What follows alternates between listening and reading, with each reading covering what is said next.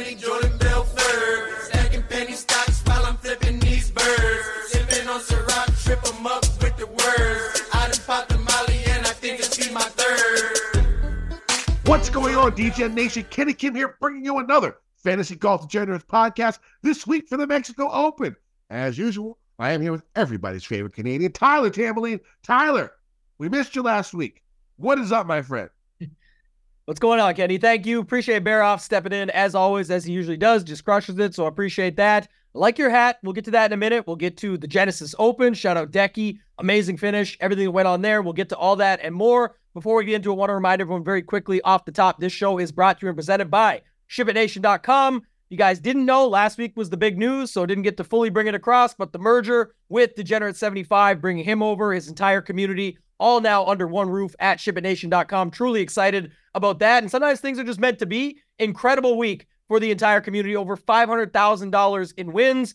Hoop had a bunch, I had a bunch, but the members really just absolutely crushed Showdown Streets, main slates, everything, MMA, all the other sports. So if you guys want to check it out, go to shipitnation.com. Now, eight major sports throughout the season with projections, ownership tools, content rankings, etc. You can use DGen15, gets you 15% off anything you have as long as you have it. Kenny, you finally got the hat, my friend. Maybe you had it and I just didn't know it, but I, I, I saw it on X. Now I see it in the flesh. What's going on? Yeah, I wore it last week. Uh, and of course, uh, not only did your people over at uh, Ship It Nation have a good week, we, both of us, had a really good week. Uh, Mr. Tambo over here finishing third in the Millie Maker. Uh, he had a little little bad luck with Beau Hossler uh, in the final round that probably could have made him a million dollars. Uh, so coming in third in the Millie Maker, what was a four thousand four hundred forty-four dollar entry uh, for Mister Mister Tamboline uh, over here, and my betting card had first place and second place, and I bet the second place each way as well for Willie Z. Had the outright in the each way for Decky. Big week, uh, won like eighteen hundred bucks. This is not. That's probably more than I usually win uh, when I um I hit an outright, just because I had both down, both the each ways for both of those guys too. So strong week uh, for the fantasy golf general. This is what you get occasionally. We get shit right. Uh, so uh, what'd you think? So the event itself, I loved it. It was it was good golf. You know what I'm saying? Like even though my guys weren't even in, really in contention uh, until Sunday. I mean, Willie Z was up there, but you know, Decky did his thing like crazy, shooting 62 or 61 um, on Sunday to go in and win. I thought the event was great. I thought the golf was really good. It was the leaderboard was great. You had like the top guys you wanted to have up near the top.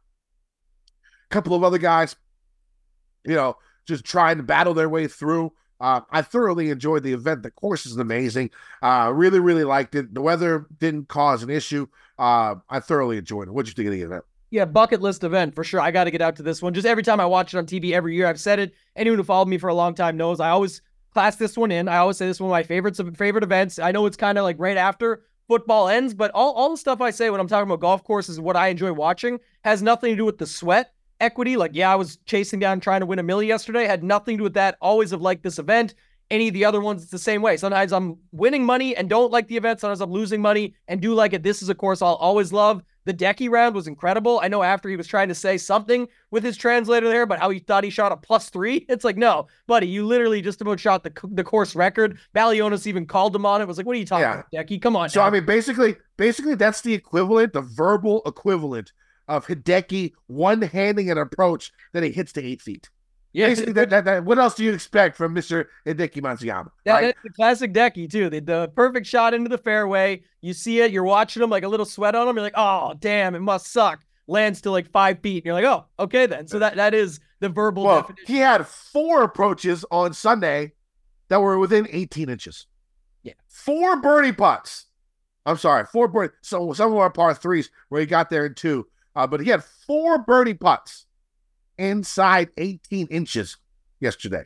Wasn't it pretty good. it like the um the bridge the WGC when he won at Firestone or whatever? Yeah, Same type of thing. I think that Sunday was like a 62 or like when he gets like nuclear, nuts. he gets like nuclear. Like, you know what I'm saying? But it's awesome to watch. That's why again, Yeah. even aside from like yeah, the, the cool part, the uh, the playoff from Torrey Pines a couple years ago, Willie Z and Luke List were the guys that ended up in second, but it was like Hadwin was up there, Spence and a couple Canadians. You had the the guys, Cantlay and X, who by the way, they were getting called out early on for the slow play uh, on that. Yeah. I know people and the PGA Tour tried to like try to like underhand it by telling them that like they were inside the time and like the people that were playing in front of them were just playing quickly.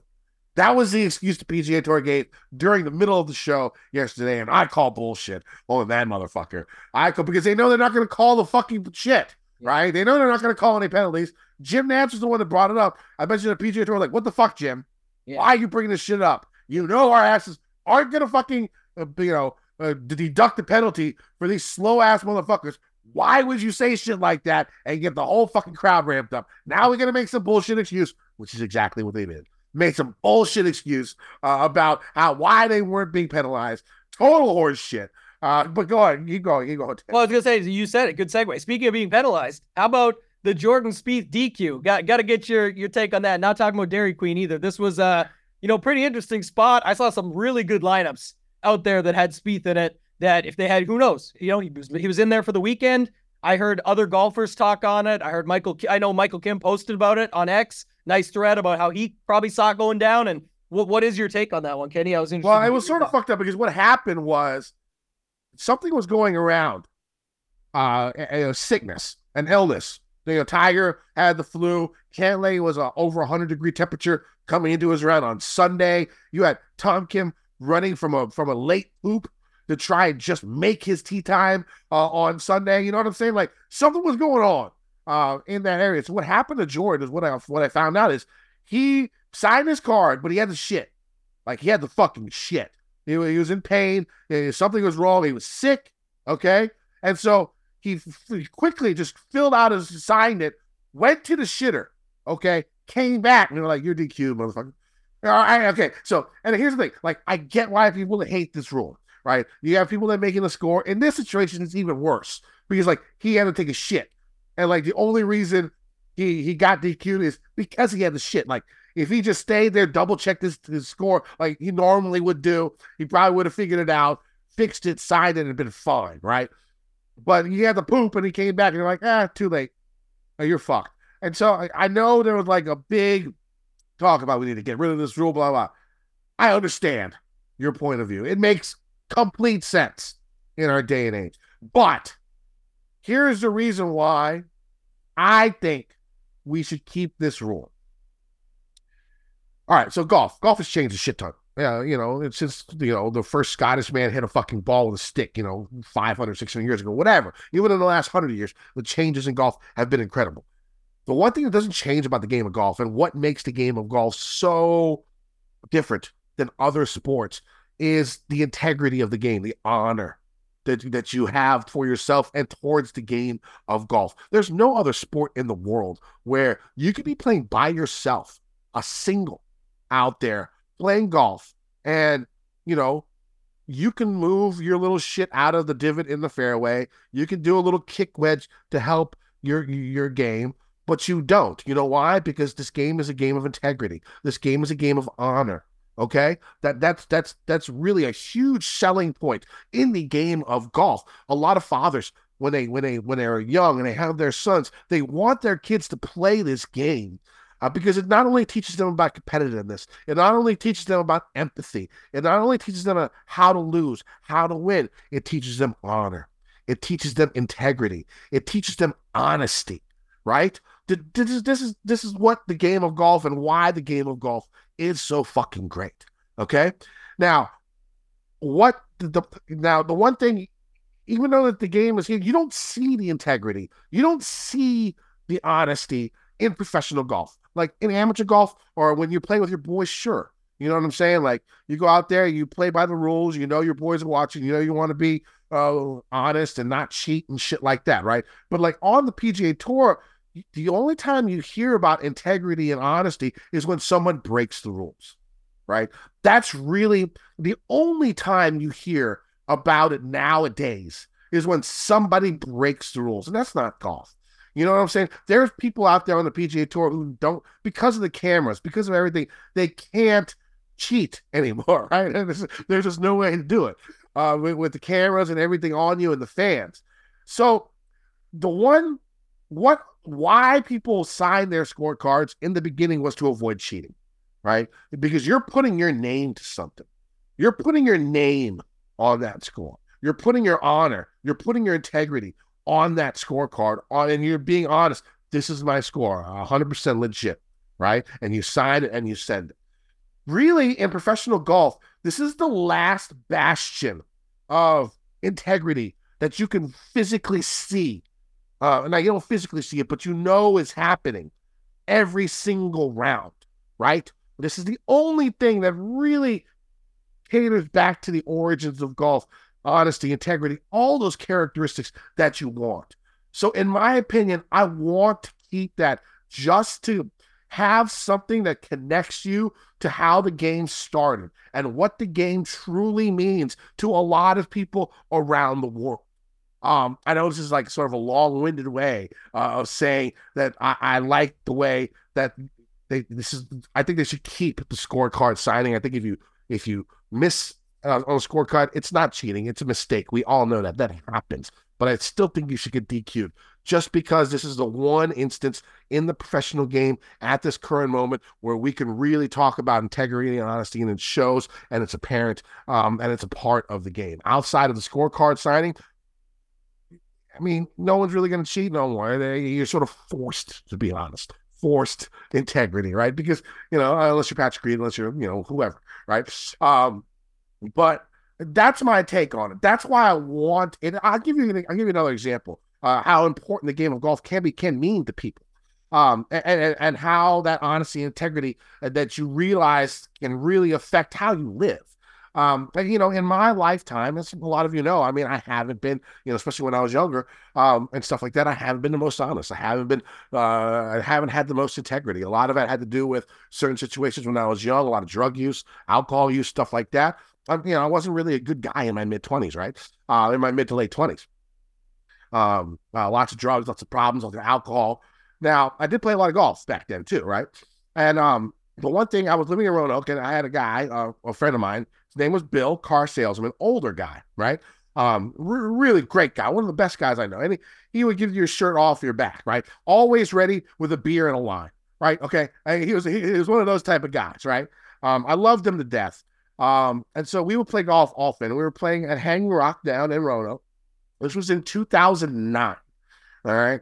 And um, and we're playing for like five dollars a hole, whatever, whatever. And, and you know, I, I, have like this really shitty lie or something like that. And, and, and, you know, I look around and I don't think I don't see him, and I you know sort of fluff it up, and I find out he's right behind me.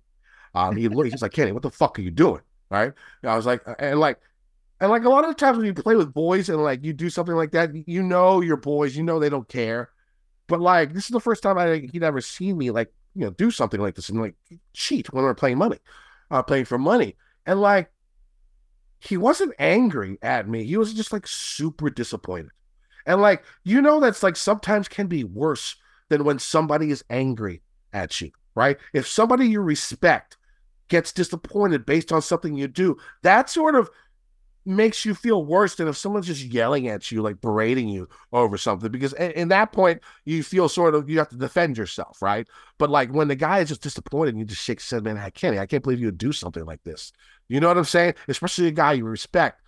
I mean, that shit hurts, right? It makes you sort of think about things a little bit more. So like after that round, you know, I mean, like it, it really bothered me. It's like, oh my god, like, have I become the type of person that would cheat in golf on a $5 a hole fucking game? Like, is this who I am right now? And at that point in my life, that's who I was. I was not a good person, right? And so what ended up happening after that is I felt bad and we were still friends. It was cool, but like that sort of stuck in my mind for the longest time. Um, six months later, I moved out of Roanoke, and, and Roanoke was a problem for me. That's why I had to get the fuck out of there, right? And and, and I, knew that for years, but I finally did it six months later. And I'm not saying the reason why was because of that round of golf, was because I thought the way I did, and I needed to change what I was going through in my life at that point in time. But I'm sure it had something to do with it, right? I mean, to happen that close and me finally saying, okay, I'm going to get out of here, right? And make my life better and prove who I am. Um, it had something to do with it right? And that's how important the game of golf is. Um, that you know, to some people, and that and that honor and that integrity and that baseline characteristics that you have in the game of golf is so important.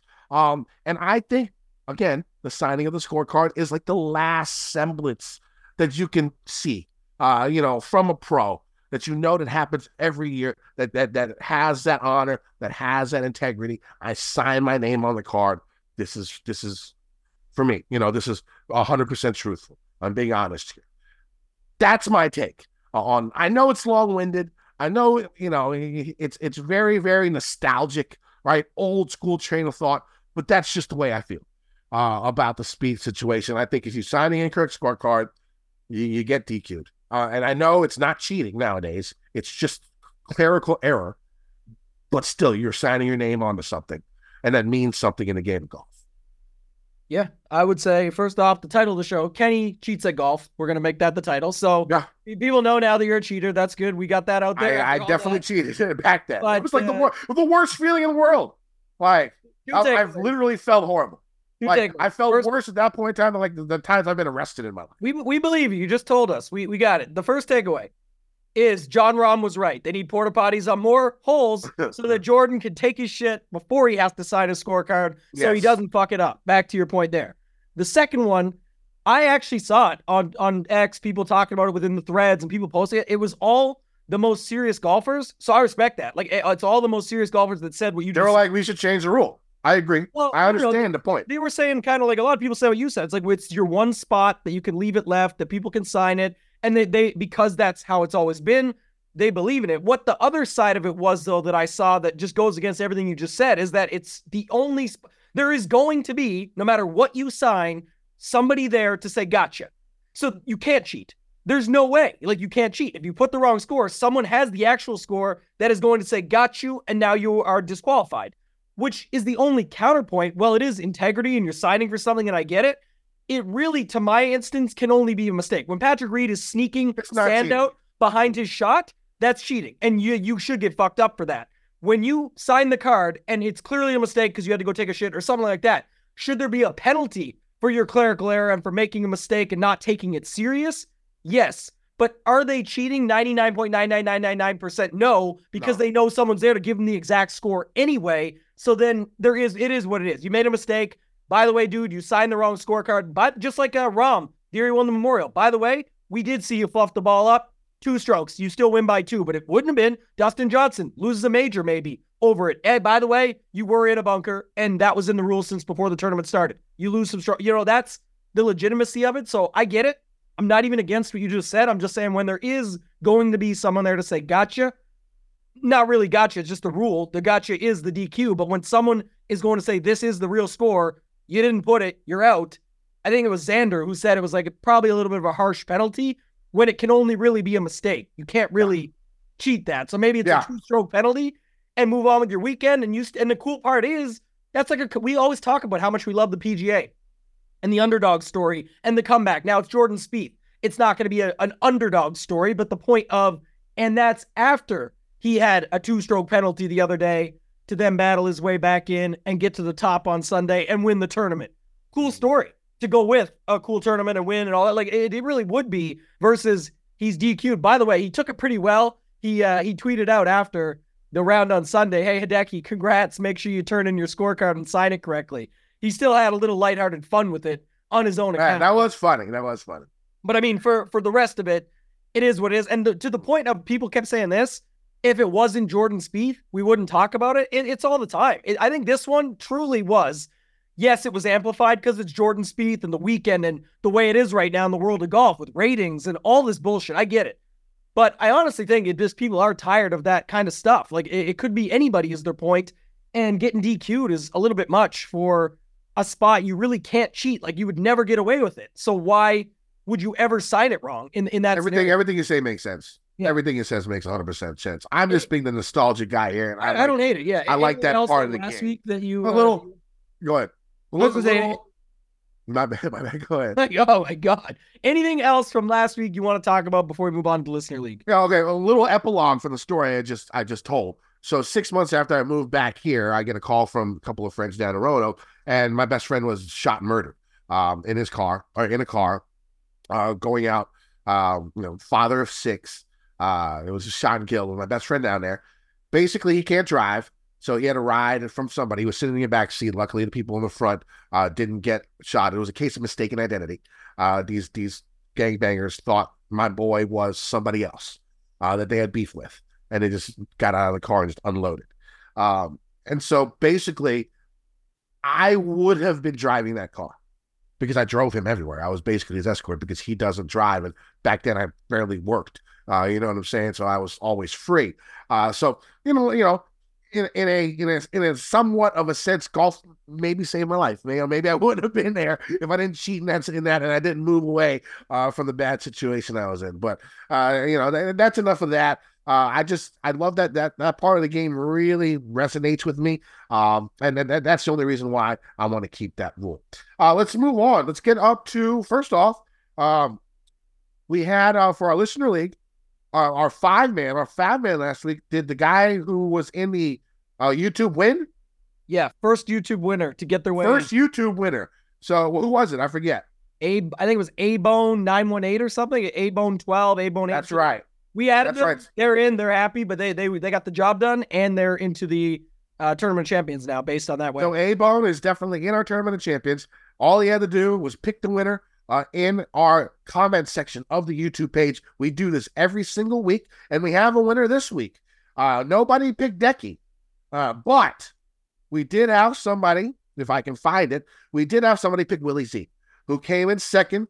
Uh, his name is Murph2384. So Murph two three eight four.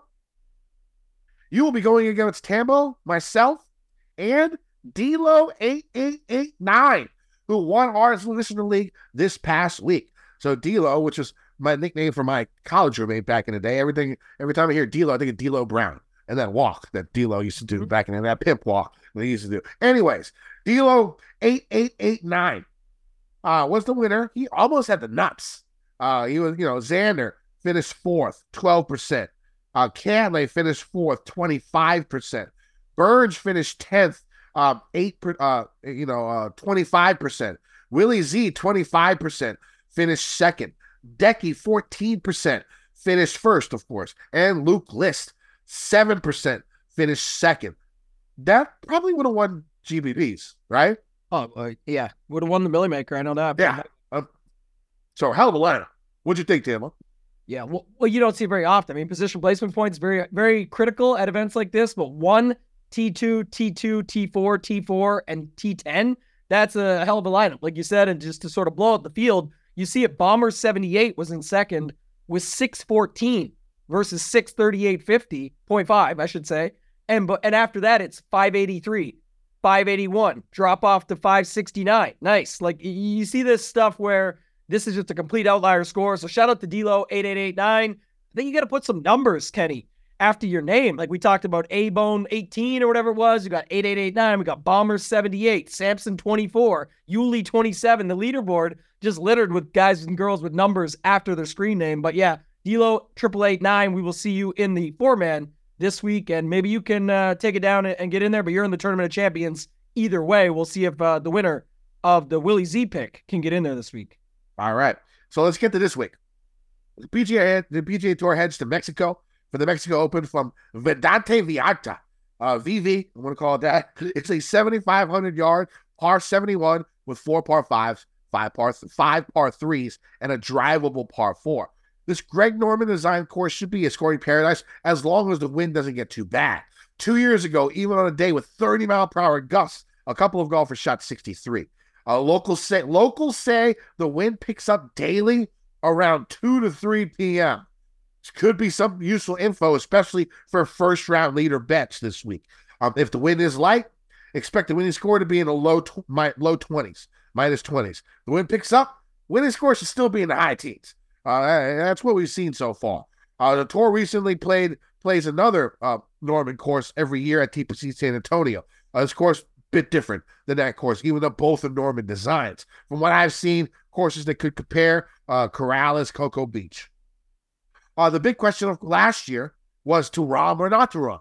Uh, in that situation, I played uh, as much Rahm as I could due to his game being like head and shoulders above everybody else. This year, of course, it's whether to Finau or not Finau. In my opinion, I'm sure Tambo's going to give his take here in a minute, but in my opinion, Finau's not in the level of Rahm. So, like, if you wanted to fade in cash and GPPs, I don't think it would be a horrible play, especially if it's going to be 40, 45% owned. Um, you know, if I'm in the wrong about this ownership number and he's like 20 to 25, well, then you might have to rethink this. But I do not think that is going to be the case this week. Uh, now let's get to the course. Uh, off the tee, golfers going to see large, wide open fairways without that much trouble surrounding them outside of water. Uh, this and the length of the course should lead to be this being a bomber's paradise. Two years ago, we saw seven golfers in the top 10 that were high up in driving distance for the week. Last year, nine of the top 10 were very high in driving distance for the week. On approach shots, golfers are going to see above average size greens with water and sand surrounding the greens. Uh, there is a good amount of water on this course. Even though it's on the ocean, there's not many oceanfront courses. It's all like inland lakes and little ponds and stuff like that. Green regulation will be decided by the wind. If the wind is light, golfers are going to have target practice uh, onto these slow Paspalum greens, 11 or less on the Stimpmeter, which normally, which aren't normally hard, rock hard at all. Now, if it's windy, maybe up your around the green play in your model a little bit. But of course, the weather is going to be uh, the main defense of this course. Uh, basically, in my opinion, what you need to look at for for golfers uh, length off the tee, solid long iron play, as there are more shots over 200 yards here than any other course on tour. Uh, putting usually evens out on past Paspalum between good and bad putters. So ball striking length, birdie makers. That's what I'm looking for this week. That's how I'm going about it. Tambo, what are you looking for, your golfers? Everything you said, pretty much. The um, you know, the stuff I will say though is we're gonna look at this from a different perspective. I think there will be a little bit of a layoff after last week at the Genesis DFS players coming over to this event where you've got guys like Emiliano Grillo at 11,100. And eventually it's just going to get down to I'll play this guy. Tony's already going to be 40% or 35% and up, whatever it ends up being. So, uh, one note I will say, Kenny, that ties into this. I was trying to tie like some sort of nugget into it. Uh, you know, the setup here, I'm not sure if you saw, very dynamic pricing this week. They brought in the 5K range. So you can see, and it's also the least amount of 7K golfers I've ever seen, only 18 for the entire week, considering the field size. And then other angle of it that we'll talk more on when we get into the tiers in a second. But Tony Finau is the reason they brought it in this way. He's down to five to one in some places. I know it started higher and all that, but like you mentioned, so they didn't actually. Well, they brought in the low end to make that make sense. They didn't actually bump the high end beyond what we normally see. We'll see eleven thousand eight hundred plenty of weeks. They kept Tony at twelve. It's not like they made him twelve five or thirteen to make this make sense. So that is another interesting just nugget I am taking into consideration because I think that's just going to be a natural sense that people are like, oh shit, I can play 5K and 6K guys, like a lot of 5K and upper 5K guys or really low 6K guys because that forced better players into that range. And you may not even need that here because we get away with it all the time playing Scheffler at 11.8 and all 7K, low 7K guys. You can do that. You can leave money on the table. Like there's a ton of different ways to attack it. So I like it better that they brought this in. I've been lobbying this for a little while now. I just thought it was funny they didn't actually attach the front end piece to it that kind of makes it all make sense. They just left Tony at similar standard pricing and dropped it down from there and gave us the bottom range. So uh, everything you talked about with the stats is fine. Obviously, knowing it's a two year sample size was the other thing I was going to say at this course. So I think, like, again, Finau, Patrick Rodgers, Cam Champ, Brandon Wu, boom, build your lineups. You got those four guys. They they do well here every year, but it's two years. People, oh, you know, Brandon Wu does really well here. Yeah, he's played here twice, and he did well both those times. Doesn't mean shit for year three. So we'll see how it goes. It's awesome. It's helpful, but it's two year sample size. So just keep that in mind as well. All right, let's get to these tiers. Why don't you go ahead and start in, t- in this 10K and up range? How are you playing Finau? How are you playing Finau? If yeah. not, how are you going about it? I like this actually because I found it out right now. You made me think of it. Earlier today, I did the first look on the Ship Nation YouTube station with Degenerate75 and with Emiliano Grillo at 11 1. If you turn the L's and the O's in Emiliano Grillo into numbers, ones and zeros, you can spell his price tag of 11,100. But you just gave me another one because you said to Tony or not to Tony. And in V now you said, but if you take the word Tony and just scramble it up multiple ways, Tony not to Tony is right there in his name. So he got to make a decision here, like you said. But I will say this with Tony Finau at 12,000, easily playable, his ownership will get out of hand to where people say it's an easy fade because now it's there's no like it's a cut event. He like his his putting lately, his toe putt, all, all this different stuff people are going to talk about. It's really hard if he's 35 to say I want to lock him or play 80% because I just think there is other guys. There's a chance balance builds could get there, or different angles of approach, like I talked about with roster construction. But there's also, because of this dynamic pricing, a ton of ways that you can play Tony Finau around the field, 30 to 40%, and just build all those lineups completely different than the rest of the field. There's a ton of ways, more than usual, to get different with a 40% owned golfer if you even have him at that. So I would not cross him off completely. Obviously, he crushes here. It's not just here in this course and this time, anything to do with that. It's also the field strength. He's just better than a lot of these guys in the field. Doesn't mean it will happen every year. No, I'm just saying that is people never really classify this as a thing, and we'll talk about it more throughout. I think that's part of the edge at events like this is knowing what guys do what in certain strength of fields, and, this is obviously one of the weakest fields we'll see. And so, yeah, Tony is head and shoulders above when you get four rounds at a course like this. So Tony's in. I think Hojgaard gets some love at 10 7 because I don't think people are very happy about Grillo at 11 100. They're, they're not going to want to go there probably, even though he came fifth here last year. So maybe later in the week people get to that. You usually like Thunderbear, so I'll let you talk about him. And then uh, Detry uh, is kind of interesting too at 10 1, where even if you started with him and just said he's the guy to beat the guys up top, you could build a nice structured, balanced lineup, even though you're still starting with a five figure guy with a guy like Detry. You could do with Olesen too. Go ahead. So yeah, I mean, I'm thinking of fading Tony. I'm thinking of not using him this week, uh, just because I don't think he's he's not Rahm. The difference in skill level between Rahm and the rest of the field last year made me want to play as much Rahm as possible. I do not see that that type of gap between Tony and the rest of the field. Um, yeah, Tony's great. He is the best golfer in this field, but that gap is not as big. If he's off by a smidgen, um, he could he could miss the fucking cut at this event, right? Um, and, and you know you wouldn't see you wouldn't think that from Rahm, but you think that's definitely still on the table for Tony. Uh, at least that's the way I think uh, when it comes down to it. So uh, for me, if he's 40, 45% owned, probably not. If he's under 30% owned, then maybe I think about it, right? Because then you could be 50% Tony and be double the field and you still have 50% of your lineups to play in another style.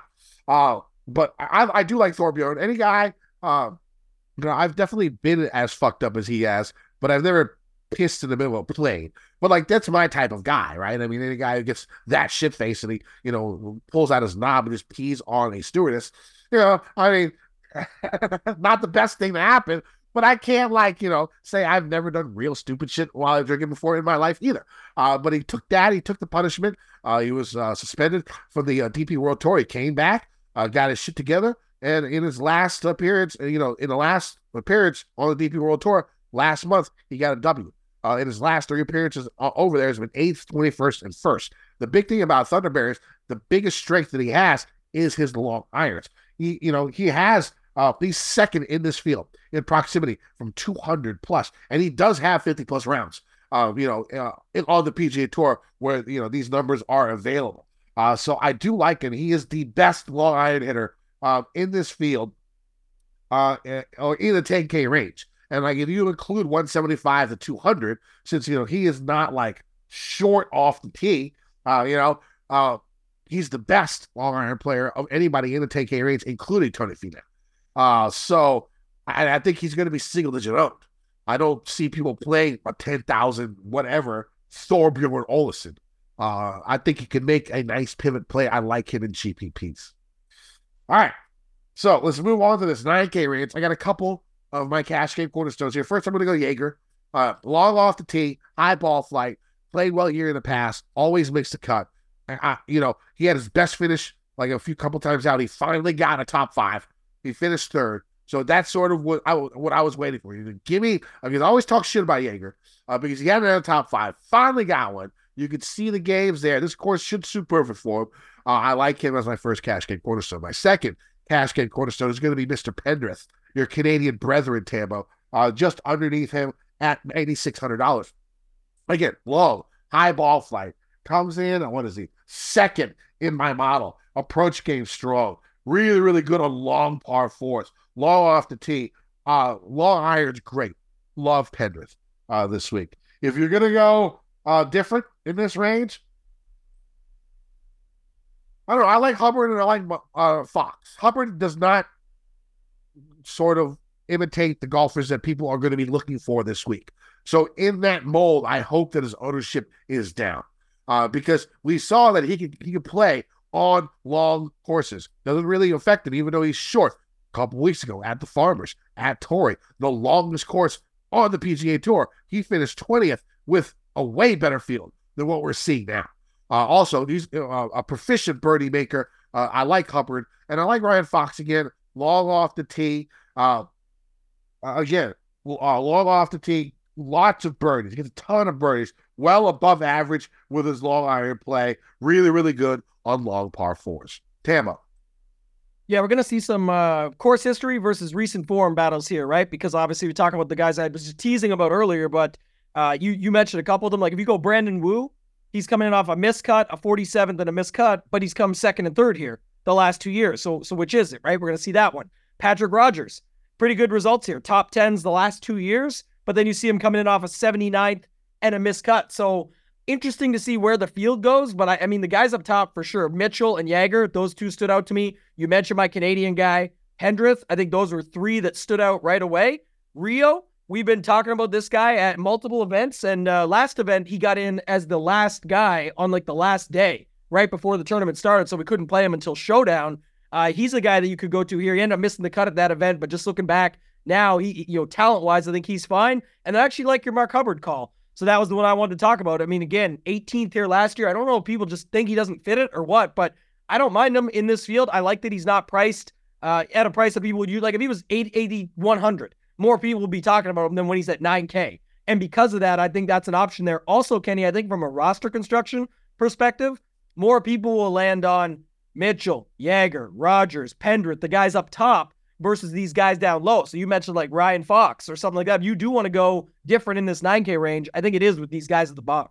Damn, why don't we go to the 8K range for you? If that's all you said, I should have just kept it rolling. But my bad. I thought I thought you said something else. Okay. Uh, first off, Davis Thompson, and I, I brought this up earlier today too. I will use it now to note it. Mayo is away on vacation still. So this Wednesday, myself and Degenerate 75 will be doing our normal the in studio show, just not in studio. So we'll go through it. We're going to build a Mayo special and it will most certainly include Davis Thompson because that's his boy. So Davis Thompson here stands out right off the top. Uh, shout out to our guy Baroff again for filling in last week. His boy Jake Knapp is here at 8,700. I even bet him. I saw. I think he bet him at 35 to one. So obviously feeling pretty good about him. I think that's just a telltale sign of the talent level that a guy like him has. The course setup, what could fit. So don't hate the Jake Knapp call. Going down though, this guy's at the bottom. Michael Kim will make the Mayo special. Obviously, if you guys didn't check that out, go to the Mayo right here on the Mayo Media Network. You can find that show that they did together. It was really insightful from Michael Kim, actually just letting it all out and talking through sort of everything that goes on on tour, different courses, putting greens, all the stuff that these pros think about. So I thought it was really solid. Uh, he'll be in there. McNeely, just 8,100. But these guys at the bottom, Kenny, it's hard to sort through them, but they can make birdies. Like you could see Justin Suh. It wouldn't surprise me. McNeely, Eckroat, those guys. So I'll see where it shakes out as the week goes on. But just early on, um, you know, some of these guys up top, like Knapp, Ghim, Michael Kim, those are the guys sort of shooting off the page at first first glance. Third cash game cornerstones Davis Thompson. Um, uh, what is he like? Twelfth in his field in proximity for 200 plus. Uh, top five in birdies or better gained. Inside the top 35 in driving distance. A strokes gained par three. Par four efficiency from 450 to 500 yards. First, uh, uh, and then what is he? 16th in tee to green, second in strokes gained total. Give me Davis Thompson as my third cash game cornerstone. Um, Jake Knapp seems like he's getting a lot of push. Um, if he becomes super high owned, I could definitely see fading him this week. If he's like 15 to 20 percent, uh, you know, in the top five highest owned in the field, I could be like, you know, in this type of field, anybody who's not an elite golfer near the top who is top five, top 10 owned, has a valid, valid reason to be uh, faded. And I, I, think that he might be one of them for me, just because from what I've seen so far, not the best of par threes, not the best with his long irons. Again, we haven't seen him that much. Uh, I know that he's super talented. He had 10 top 10s on the Korn Ferry Tour last year. The guy's going to be fucking good. Uh, but a disappoint in his career. I know he's been playing well, but if he's going to have a shit ton of ownership, I could see getting off of him uh, this week. Uh, my favorite GPP plays Justin Suh uh, here down in this area. Again, long iron prowess, tons of birdies. Second, if birdies are better gained in this field in the last 50 rounds. Um, he's not short off the tee, crushes par threes, really puts his ass off. Uh, so I, am a big fan of uh, this week. He is my, my favorite GPP play in that 8K range. Other guys I look at, uh, Eckroat, Champ, Ghim, I'll look at him. I'm not sure whether I'm gonna playing, but I'm definitely playing Justin Suh Let's go to the 7K range. Uh, my final cash game cornerstone is going to be down at the bottom. It's going to be Sam Stevens at seventy one hundred dollars. Anytime like you see, uh, for some reason Sam Stevens driver heavy course, I feel like he's a must play. Uh, so if he's going to be a must play at that cheap to fill out the rest of my lineup, that's how I'm going to go about it. Uh, I like Sam Stevens. He has a top ten and a top twenty here when they played this course on the Korn Ferry Tour prior to this being a PGA Tour event. So I am a fan of uh, Mr. Stevens. Uh, he is going to be my final cash game cornerstone. Again, tons of birdies. Uh, pretty good from over 200 yards. Tee to green, he's strong. Long par fours, top 10 in this field in proximity from 450 to 500 yards. So my cash game cornerstones this week. They are going to be. Stephan Jaeger at $9,800. Uh, Pendrith at 9600 Davis Thompson, 8900 Sam Stevens, 7100 uh, I think it should leave like 14 7, 14 8 to fill out the rest of your lineup. Other guys that do like Jhonattan Vegas, I think he's a little bit too cheap. He's been playing pretty well, at least from the eye test. When we've actually seen him, he's been on some uh, featured groups on ESPN Plus and stuff like that. Uh, from the eye test, I think his game looks pretty fucking good. Uh, I like him. I like his price. You know, he's long enough off the tee. Um, so I, you know, I, I, like him. Vincent Norrman, another guy who won, uh, you know, a few months ago, long off the tee, uh, that I can get behind uh, at this rate. Also good from like, uh, uh, not only long, but good from like 175 to 200, above average from 200 plus. Really good on long par fours, just like Jhonattan Vegas.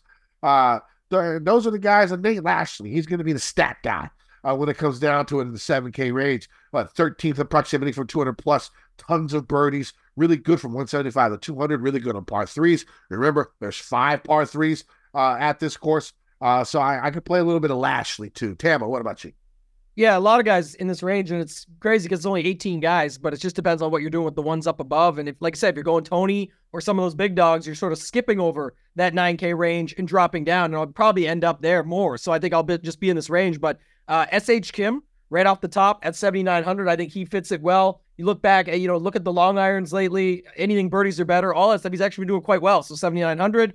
Tosti, 20. You know, right here at 7,800, I could go to him. Uh, Johnny Vegas, who you mentioned. Another guy that'll make the Mayo special for sure is the play at 7,400, Carson Young, right there. So the the good C Young, they'll say. Some some might say Carson Young can get in on the action there. And then don't hate your Sam Stevens call down at the bottom either. I think the interesting range is like the sort of Bjork, Stalling, Spaun, Sigg, Gotterup. Any of those guys stand out for you there? Novak and Lashley would be uh, two others that I could see here. But was there anybody in those other dudes that I mentioned that you liked? I mean, Novak's definitely. Got it. Yeah, Novak's definitely somebody I'll be taking a peek at this week. Uh, you know, he came, what did he finish? Like top 10 last time he was out. Any guy who finished top 10 in the field like that, uh, you know, I'm going to look at it $7,000, no doubt about it. Yeah, any anybody uh Bjork, Stallings, Spaun, Sigg, or Gotterup, that range just looks overlooked here. Yeah, I mean Stallings looks like somebody I can get behind, but I mean, yeah, we'll see how I ended up doing it. I, I if I'm going to play somebody, I'm going to play um, Novak and Stevens, those and Spaun. um, and Stallings. Let's get Spaun the long iron prowess. Stallings, you like? Yeah, so yeah, that, that long iron prowess. I think you can get behind. All right, all right, six K range. I mean, there's a couple up here.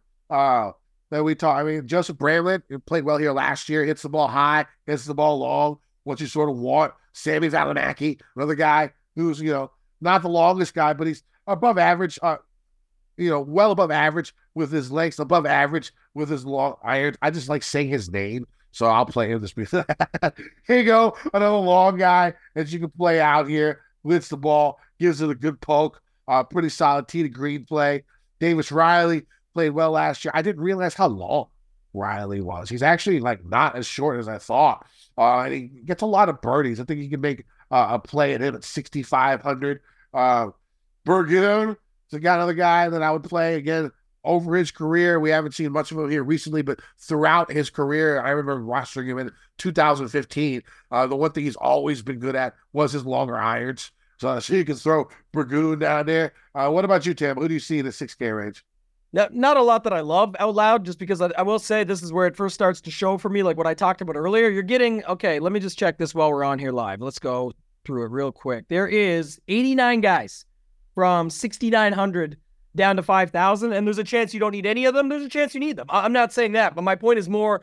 Uh, I was talking about this earlier today where people, oh, I got to get 3% of Valimaki. I heard a good thing about him. Higgo, if he gets hot, man, he could do it. Give me 3% of that guy. Oh, uh, you know, Parker Coody or Del Solar, like these guys, they'll start to make their stands and they won't actually make any stands. They'll just mix and match pieces of all of these, which while they're not going to be high enough owned for you or me or anybody else to care, what I'm saying is you're taking a majority of roster construction and moving it over to more stars and scrubs because people have tons of names down here they can get behind. It'll help them to fit Tony, and then those builds come into play.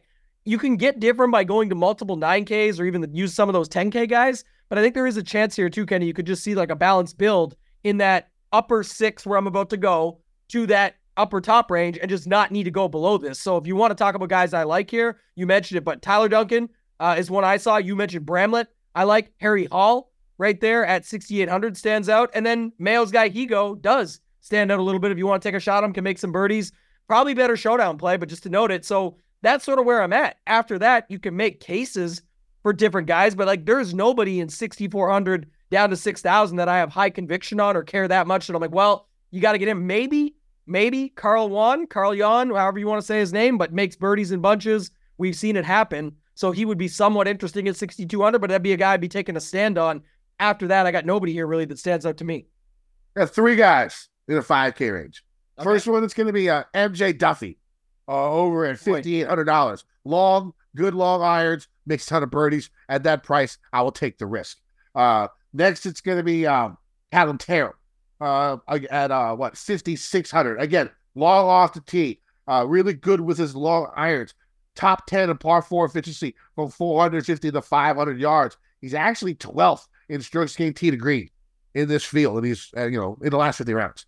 Uh, so yeah, I'm gonna play Callum Tarren if he's 12th in his field in strokes gained tee to green, and he's fifty six hundred dollars. Uh, yeah, give me give me some hit. Uh, now he's 100 and like 12th in putting, but whatever. Uh, and then my last guy probably going to be uh, I don't even know Ben Taylor if I have to go down down low. Uh, was he top ten last year? That's good enough for me at 5100. If I'm going to play anybody down this low, I don't even know if I. Am. Oh, I'm about to sneeze. Go ahead, Tambo.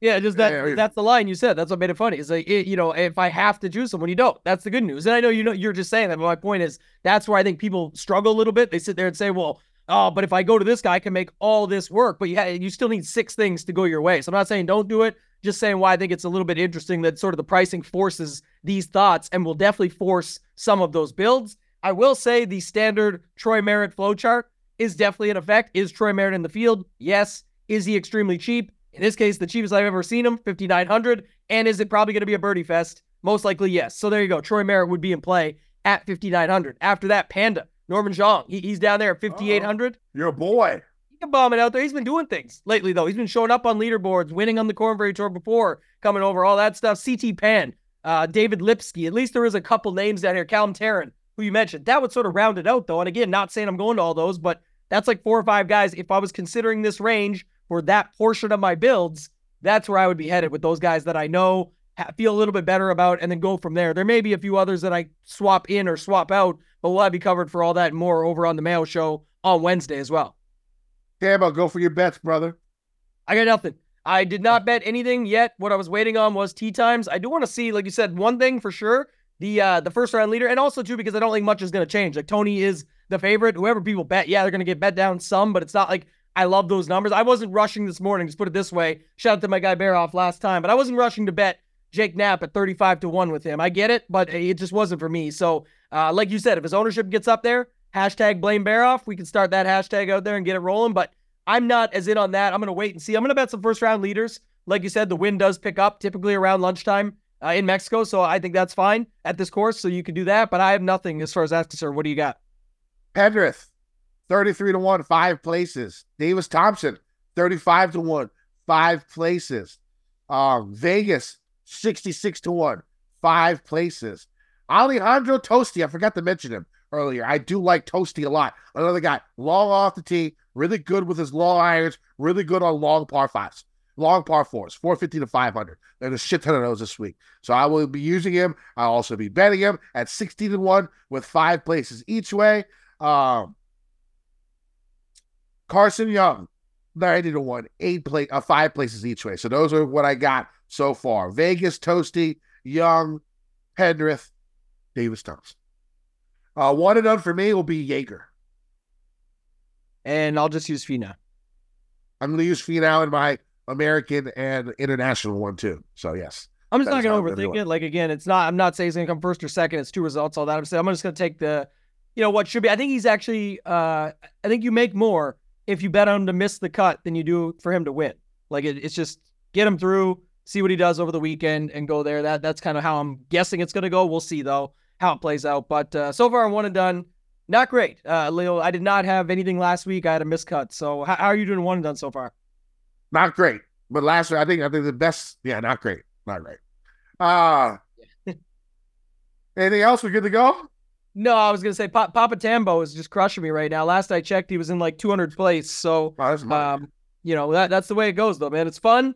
It, it's definitely the best, and it's not over or anything. We're just getting started, so it's not a big Yeah. deal. I'm just saying it is crazy uh, how it goes. And funny, like uh, the quick Papa Tambo story, he had Collin Morikawa the week where he was, all, I think he was first round leader or almost first round leader, and then missed the cut with Morikawa. uh, This past week, he had Homa, and Homa was sucking on day one. Shot like a 73. He's like, oh, it sucks. I looked at it, it's over. And then Homa ends up finishing T16 in a field Yeah. with a better, like a decent prize pool. So it's still solid money. So just the way it goes uh, on these one and duns, but it's a lot of fun throughout the season, man. It's the best value, really, that you can get for the money. You just play it, play it all season long, have a chance at 80 grand US. I mean, that, that's a lot. Of, I'm Canadian. 80, 80 US. That's a lot of money. 100, 100 a lot of plus. money. Yeah. All right. Well, you can find me on Twitter at on X at KendoVT. You can find my article every week on GupsCorner.com. They've been killing it over there. Uh, they got the new interface on the tools and all. It looks great. The site looks amazing. Super easy to use. Use promo code Kenny. Save yourself 30% on a sub to Gups Corner. And Find me on X at Toe Tag and Tambo. The tidbits are back. Post them on Wednesdays. Those are free. Just go on there and get that. And then, of course, ShipItNation.com, sponsor of the show. Just had the merger last week with Degenerate75, his entire community. Huge week. You can go check it out on X at ShipItNation. Free to go over there, check that out. Uh, the pinned post at the top shows over 500,000 winnings for the community. Hoop had some, I had some, but a lot of members within that thread. You'll see. Get over there now. You can use the promo code DGEN15, D E G E N 1 5. Gets you 15% off any package that you choose, and that discount stays with you. It's not first payment only. Get all eight of the major sports that we cover projections, ownership, tools, rankings, content, Discord, community, all of that. Check it out. ShipItNation.com. DGEN15 is the code. sounds good. We're in Mexico. Let's hope and pray that all of our golfers don't drink the water. Let's win some motherfucking money. Gen Nation.